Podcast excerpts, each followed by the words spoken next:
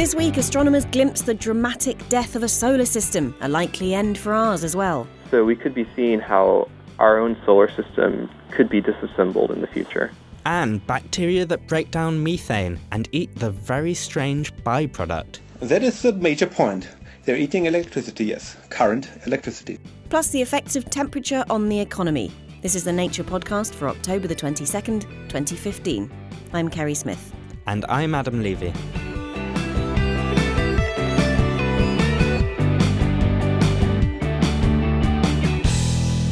Even here at the very start of the show, it's time to acknowledge that all good things have to come to an end, including, unfortunately, our solar system. But we don't need to wait around to catch a glimpse of what might happen in a few billion years. Astronomers scouring the sky have spied a dead star, a white dwarf, that could tell us about the final stages of our own sun and its planets. Planet spotter Andrew Vanderburg and his colleagues have seen fragments of rocky planet like bodies orbiting the star. But it's more sinister than that. They're slowly being eaten by the white dwarf. Andrew spoke to reporter Lizzie Gibney about what we can learn from this ghostly system. The sun is powered by the fusion of hydrogen into helium, essentially the same power source that goes into nuclear weapons, hydrogen bombs. When the sun runs out of hydrogen, as nuclear fuel, it eventually starts to expand. And as it does this, it starts burning different elements like helium, carbon, and oxygen. And as it continues doing this, the sun gets bigger and bigger and puffier and puffier. But eventually, it runs out of everything to burn. And at that point, the core of the star contracts until it's very, very dense. And the outer envelope, the outer layers of the star, are shed off into space. And what would happen to the planets in that situation? The inner planets are in a lot of trouble. Planets inside the orbit of the Earth, and probably even including the Earth, will be destroyed as the star becomes larger and essentially engulfs them. The outer planets, though, those can survive a little bit longer. What will happen to them is that their orbits might change. And when that happens, a planetary system that could have been happily stable for billions of years can all of a sudden no longer be stable and bad things can start to happen. And so you've studied one particularly interesting white dwarf. Tell me about that one. This white dwarf was observed by the Kepler Space Telescope. And when the data was downloaded to Earth, we took a look at it and we saw that there was a transit signature, which means usually that something is going in front of the star, blocking part of its light. And doing that periodically. And we saw that this was happening every four and a half hours roughly for this star. We then decided to look at it more closely from ground based telescopes. So, that, that transit method that you mentioned, is that what we use normally to find exoplanets? Uh, yeah, the transit method has been very successful in finding exoplanets, especially small exoplanets, over the last five years. And so, given that most of the planets should have been gobbled up um, in before the star became a white dwarf, what do we think these bodies might be that are that are still swooshing around it? So we think that these bodies are probably the remnants of the outer planetary system. So if you consider, for example, our own solar system, there are the four inner planets Mercury, Venus, Earth, and Mars. And then there's an asteroid belt, which is remnants of uh, probably the planet formation process. And inside of the asteroid belt, there are a couple really large bodies in particular. And one of them, which we draw a lot of comparisons to, is Ceres. We think that what happened is that when the orbits of the outer planets like Jupiter and Saturn and the orbits of the bodies in perhaps a debris belt like the asteroid belt, like Ceres, changed, the larger planets, Jupiter and Saturn, may have perturbed or kicked one of the smaller minor planets very, very close to the white dwarf, at which point it was broken up by the extreme gravity of the star and eventually started to spiral inwards and and so from the data that you've got, what do we think? Do we is it is it one dwarf planet like body? Is it many? What do we see? We're particularly confident in one transit signature, and that's the one that orbits every four and a half hours. but there are tantalizing hints which are telling us that it might be many, many fragments of one larger planet. This is the first time that we've seen planetary material actually transiting a white dwarf. And what can we learn then from looking at systems like this? Does it give us a way of, of studying the way in which the star ended or the solar system ended, really? Yeah, so this is particularly exciting because of what we can learn about it in the future. So, one of the things that we're excited to work on learning is what kind of dust is being emitted from these bodies that are disintegrating. You might also consider looking at the transits with a spectrograph and seeing if there are any wavelengths or any colors of light that correspond to molecules or atoms that might be uh, present in the dust or the gases coming off of these planets. So, might this be a way to study a possible future for our own solar system? Yeah, we have these two giant planets in our own solar system, Jupiter and Saturn. So, when Jupiter and Saturn are moved into a new configuration, the smaller bodies might be in trouble and they might easily be kicked inwards towards the star. So, we could be seeing how our own solar system could be disassembled in the future. That uplifting glimpse of the future from Andrew Vanderburg, who's a graduate student at the Harvard Smithsonian Center for Astrophysics. He was talking to Lizzie Gibney. The paper can be found, as always, at nature.com forward slash nature. And there's a news and views online at the same address. Anyone who's tried jogging in the middle of a humid summer will know that it's harder to work at hotter temperatures. Economists, too, have noticed this trend. Hotter temperatures affect our economies, whether it's crops that don't grow so well or workers who are less efficient. And in the face of climate change, this is going to be a problem. Marshall Burke is an economist at Stanford University. This is a question that people have been interested in for a while, uh, and it's a really important policy question. So, if we want to make you know good and well-informed policy decisions about climate today, we, we really want to have a sense of what climate change in the future might do to global economic output. The answer seems obvious. If hotter is bad news for your fields and your workers, it'll be bad for a country's overall output. But when Burke and his team started to look at what other studies had found, they saw something weird. The trend seemed to evaporate on the largest of scales individual people or individual agricultural fields or individual manufacturing plants, these outcomes respond really negatively at hot temperatures. So at cool temperatures, they seem to do okay, and at hot temperatures, they seem to do really badly. But then in the macro literature, so again, studies looking at country level output and how it responds to temperature, we weren't really seeing these responses. Uh, and in particular, uh, the existing literature showed sort of no response for rich countries, which we thought was at odds with these uh, micro scale results. More heat was bad for business if a country was already hot. But richer nations, more often in cool climates, didn't seem to be suffering when their temperatures went up. The discrepancy was so stark that Burke and his team set to work, trying to match what they saw happening on the micro scale with the macro, trying to match the factories and fields with the economics of a whole country. They collected a ton of data, 50 years worth, from 166 countries. Crucially, they took into account a country's starting temperature. Previous studies had assumed a linear response between temperature and output. So, what that means is all countries would respond the same to increases in temperature. But what we found is when you analyze the data a little bit more flexibly, you find that, that, that some countries, in particular the really cool countries, so countries in Northern Europe, actually benefit, at least for a few degrees of, of rising temperature. And then hotter rich countries, places like the US and China and Japan, they actually are harmed by increases in, in temperature. So there's this there's this difference between uh, whether you are a cool country to start with or whether you're a hot country to start with. In the cool group are countries like Russia, Mongolia, and the northern European states. Countries in the tropics, unsurprisingly, are doing worst. They're the ones that are hot to start with. In the group of hot but rich countries are the US and China, two of the world's largest economies. So, next, the team used their data to predict what would happen to the global economy with future climate change. It's not pretty. Our main result is that uh, by end of century, if we don't do anything about climate change, so in, in a sort of business as usual warming scenario, we find that climate change could reduce uh, total global economic output by about 20% uh, relative to a world without climate change. 20%. That's 5 to 10 times bigger than previous estimates. in part because of those large economies in hot places like the US and China. It seems like being richer doesn't protect countries from climate change, contrary to some previous theories. What's more, this 20% figure doesn't include any of the other negative effects of climate change, like sea level rise or more cyclones.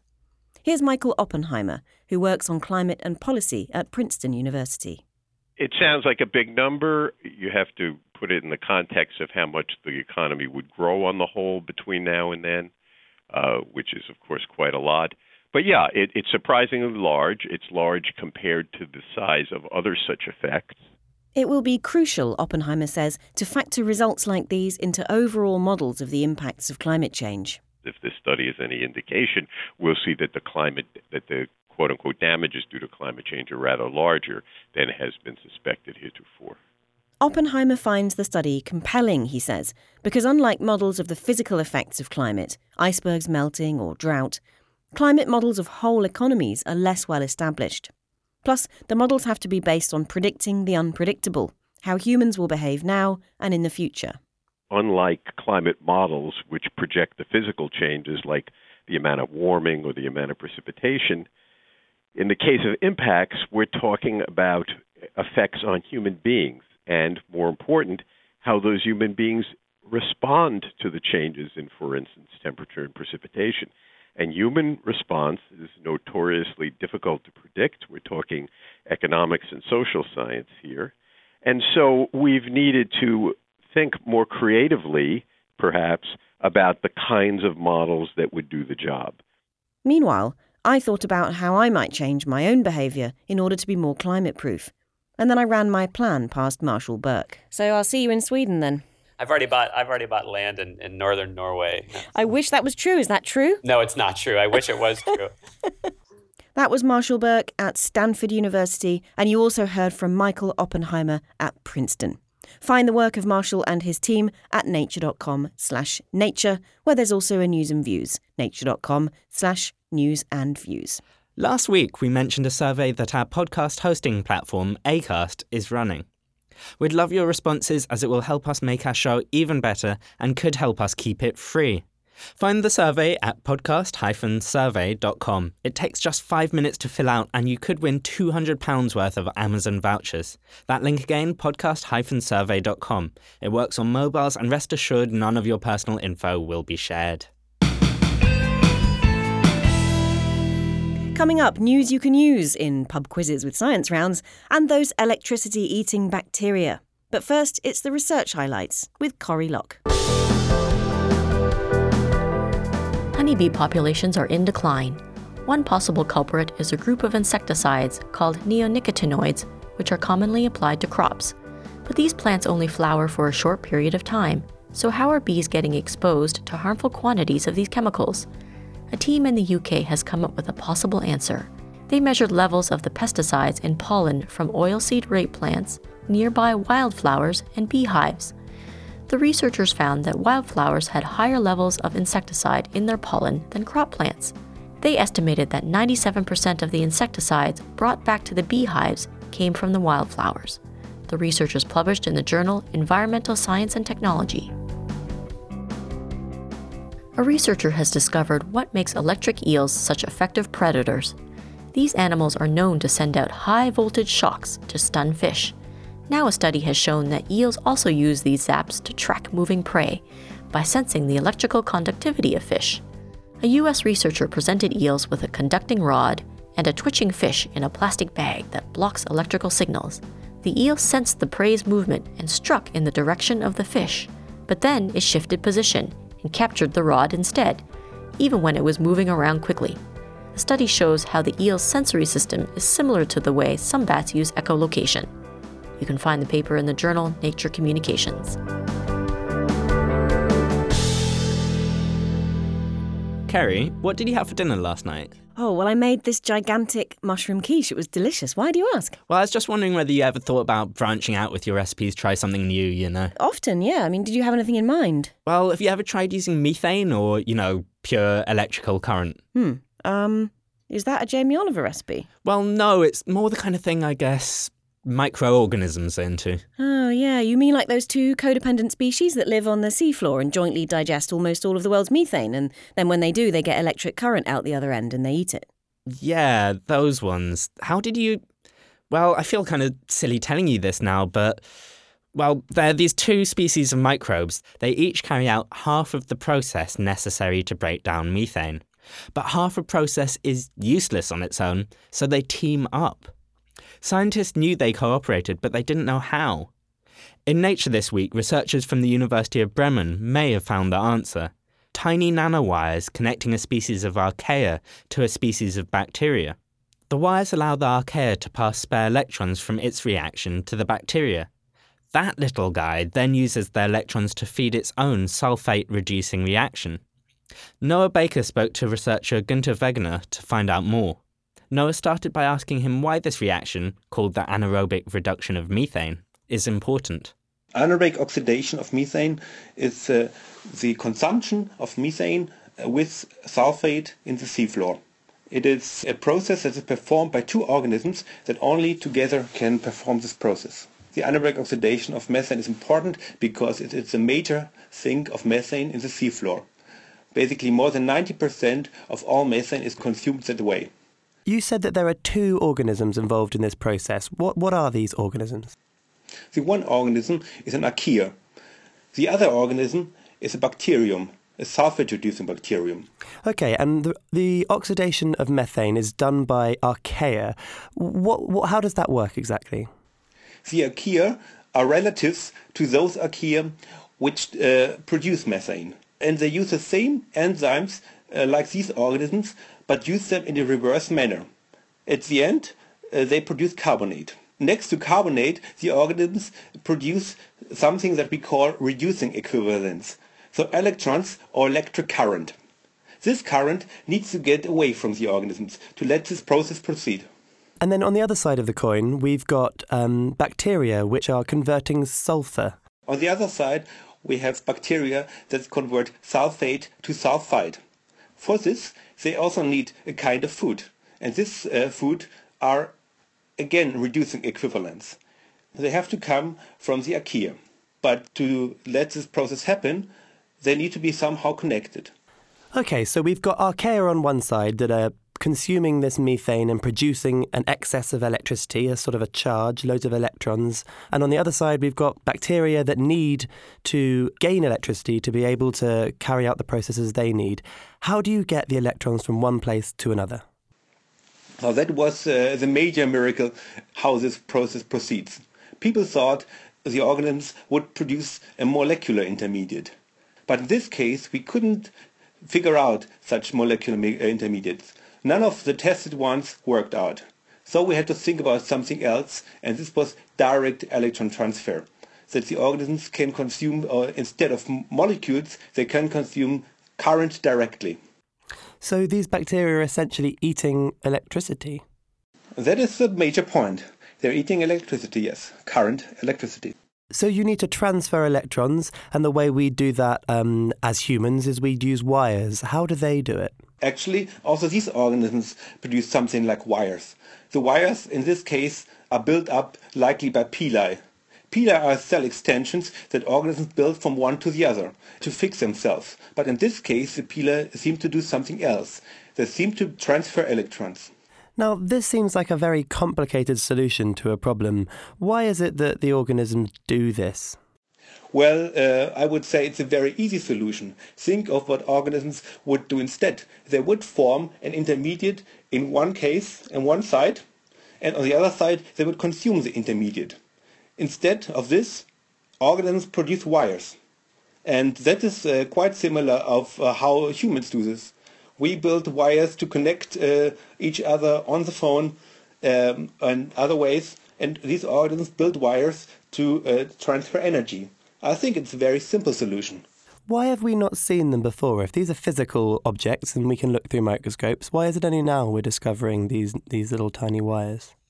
So, first of all, these wires are really small.